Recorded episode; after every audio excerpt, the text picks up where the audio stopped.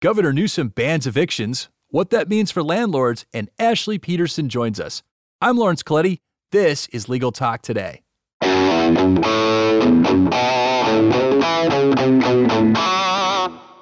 All right. Thank you so much for joining us today, Ashley. How are you doing? Hi, Lawrence. I'm doing really well. Staying healthy. Thank you. I can only imagine you're probably at home maintaining social distances and uh, doing the, the work at home and the work bunker thing, right? I am indeed, although I'm definitely missing seeing all my friends and colleagues in person. Yeah, it's been kind of a wake up call. I am getting to meet my neighbors a little bit, which is nice. But yeah, it's funny. We walk down and everyone's happy to see each other, but we're like maintaining a very wide uh, separation between us. It's kind of weird. exactly. Although I found that petting dogs tends to help with the uh, social anxiety from my, I don't have one, but my neighbors have one. So, oh, so you're pro pet the dog. I, I do not interact with the dogs these days. I love them. I love dogs, love animals, but I don't know how the owner feels about it. So I just kind of walk past the dog. I, well, I usually ask them first, but yeah, most of them are pretty cool about sharing the doggy love. Excellent, excellent. Well, listen, thank you so much for joining us. Uh, you wrote this great article, which inspired me to uh, contact you, and uh, it was about Governor Newsom's efforts to control evictions in the state of California. And so it involves a moratorium, it involves an executive order or orders, and of course, a local ordinance here in San Diego, 21177, if I have it right. Anyway, the executive order opened up all kinds of powers for the localities, the cities to enact their own measures in terms of controlling some evictions. And then Governor Newsom, he steps up again one more time and then does a moratorium. So I'm a little confused, and there's probably some others out there confused. How do these all interplay together? Yeah, I'm getting a lot of calls from landlords and tenants on this particular issue right now, as I'm sure you can imagine. And I'm happy to do my part to provide pro bono uh, consultations for all my clients for this kind of stuff since it's such an unprecedented time for everyone, especially uh, in the leasing industry.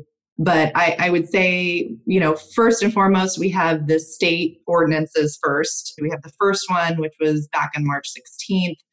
And that was the first ordinance to basically allow cities to enact their own regulations with regards to moratoriums on evictions during the term of Newsom's order, which goes through March 31st. And then he issued an updated, amended order on March 27th, which basically mirrored the same things from the first ordinance, but provided some additional information on documentation tenants have to provide and what types of claims they can make from their landlords with regards to rent deferrals. Well, let's get into that a little bit. So, just in terms of the, the duration of this, as I understand it from, and each city and locality is a little different, is May 31st is kind of the standard cutoff for the state of California, this period of time in which there's this uh, moratorium. Now, moratorium, and correct me if I'm wrong, doesn't mean that you don't have to pay. It just means you don't have to pay right now. Is that correct? So right. So what what the governor's order does is it allows cities to enact their own ordinances with regards to halting evictions, halting foreclosures and allowing tenants a deferral in the rent payments. So specifically for the city of San Diego, the city council enacted an ordinance on March 27th also which I'm sorry, March 25th which specified in more detail what tenants are allowed to do in, with regards to their landlords. So, in this particular situation for San Diego, and again, I'd like to point out that each city can enact their own regulations on this in light of the governor's order. So, each city may be slightly different. I certainly know that there were some differences between the city of San Diego's ordinance and the, for example, the city of Chula Vista. Several cities haven't even taken any action on this yet. So I'm, you know, it'll be a city by city ordinance that, you know, each person, if you own properties in multiple cities, you'd have to look to each city for guidance on this. But going back to the city of San Diego, this allows tenants to defer their rent, which means they still have to pay. It's not waived completely. They're just allowed to either do a partial or whole deferral of the rent payments for April and May for this year. And they have basically six months or whenever Gavin Newsom withdraws his statewide order to repay those rental amounts.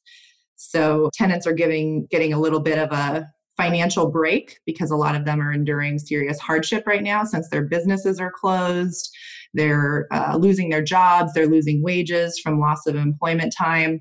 Or they have family members or kids that are sick from COVID 19. So anything that's basically financially directly related to COVID 19 will be something that's excused with regards to these leases. And th- those are along the lines of things they have to show to the landlord in order, in order to qualify for this period of time where they don't have to make rental payments right now, correct? Correct, yeah. So, specifically in San Diego, some of the examples of uh, documentation that they can provide to the landlord, which they do have to provide to be able to, to get this accommodation, would be you know payroll checks, pay stubs, bank statements, medical bills, letters from an employer, things like that. So technically the tenant has 7 days from when they notify the landlord of financial hardship to produce this documentation and if they don't, under the San Diego ordinance, then the landlord doesn't have to provide this rent accommodation uh, deferral. So it's very important that tenants clearly document that they are not able to pay because of COVID 19 financial hardship and then provide those kinds of documentation to the landlord in a timely manner.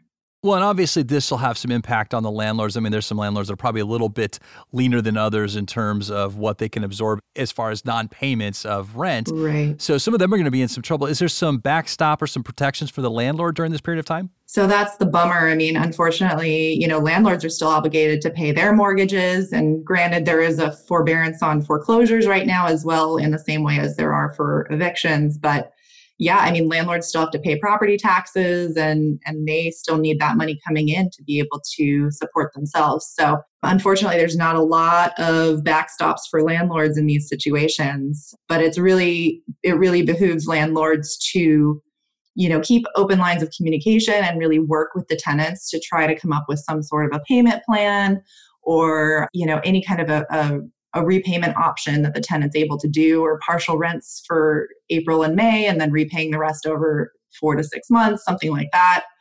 But since this affects both commercial and residential tenants and landlords, it's obviously much more significant in the commercial context because businesses are completely shut down due to this stay at home, shelter in place order and business closures. Well, in terms of the lending institutions, the banks that uh, you know put out these loans, and now it's possible they won't get paid. So if a renter stops paying, and justifiably so, and then a landlord stops paying, and justifiably so because they're not getting their rental income, what type of uh, have you heard of any backstops for the lenders? Any protection for them uh, at this period of time? I haven't heard of anything specifically for protections for lenders at this time, but I think we're going to maybe see some something coming down the pipeline hopefully. But you know, obviously if they're not able to foreclose, then that's certainly going to be detrimental to these primary mortgage lenders who have priority on these mortgages. All right, Ash, I just have one last question for you. So, uh, you know, obviously, I know that each city in California is a little bit different when it comes to these evictions and the moratorium. And obviously, out of state, there's going to be even further uh, differences, uh, you know, as landlords discover that renters can't pay. So, just in terms of people listening out there, are there some just general principles that both renter and landlord should be asking, perhaps an attorney, about to give themselves the best protection in these uh, troubled times? Yeah, I would say, I mean, obviously, this is a complete you know worldwide issue but statewide specifically you know each individual tenant and landlord needs to review their lease very carefully especially in the commercial context because there tends to be force majeure clauses in those leases which if people are not familiar force majeure means superior force and it's a, basically a contract clause that talks about unexpected events that are beyond the control of the contracting parties. And usually it applies to situations like you know hurricanes natural disasters war things like that.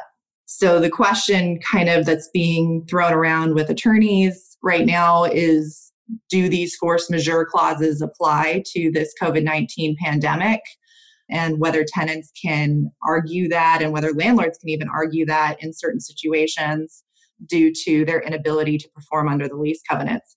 So I think that's a huge one. I know there's several other claims that tenants can make under their contract, including the casualty condemnation and deprivation of services, the breach of the quiet enjoyment because they're not able to use their space because their business is closed, frustration of purpose, Tenants also have the ability, if they have business interruption insurance, to try to file a claim with the insurance company for business closures. But that opens up a whole nother can of worms too, because sometimes their policies probably don't include pandemics or epidemics, um, and they usually require physical damage to the property, which you don't have here. So I think there's a whole lot of issues that are directly related to these clauses in these contracts. And I think we're going to see a lot of litigation around this, especially in the commercial context because of these the way these clauses are written and i think that we're going to definitely see some changes in how these contracts are written going forward as a leasing attorney myself i know i'm going to be making some changes to uh, my force majeure clauses in my commercial leases Well, now's the time, I'm sure. So, well, thank you so much for joining us, Ashley. And if our listeners they have questions, want to call upon your expertise in uh, real estate, uh, how can they find you? Sure. Uh, they can either go to my website, which is ashleypetersonlaw.com, or they can give me a call at 619 222 7300. And I'm happy to answer any questions they might have about their particular lease situations. Thank you, listeners, for tuning in. If you like what you heard, please rate us in your favorite podcasting app. Also, we'll cite and make available our sources for this episode on our website, legaltalknetwork.com. This has been Legal Talk Today. I'm Lawrence Colletti. Stay strong and carry on, America.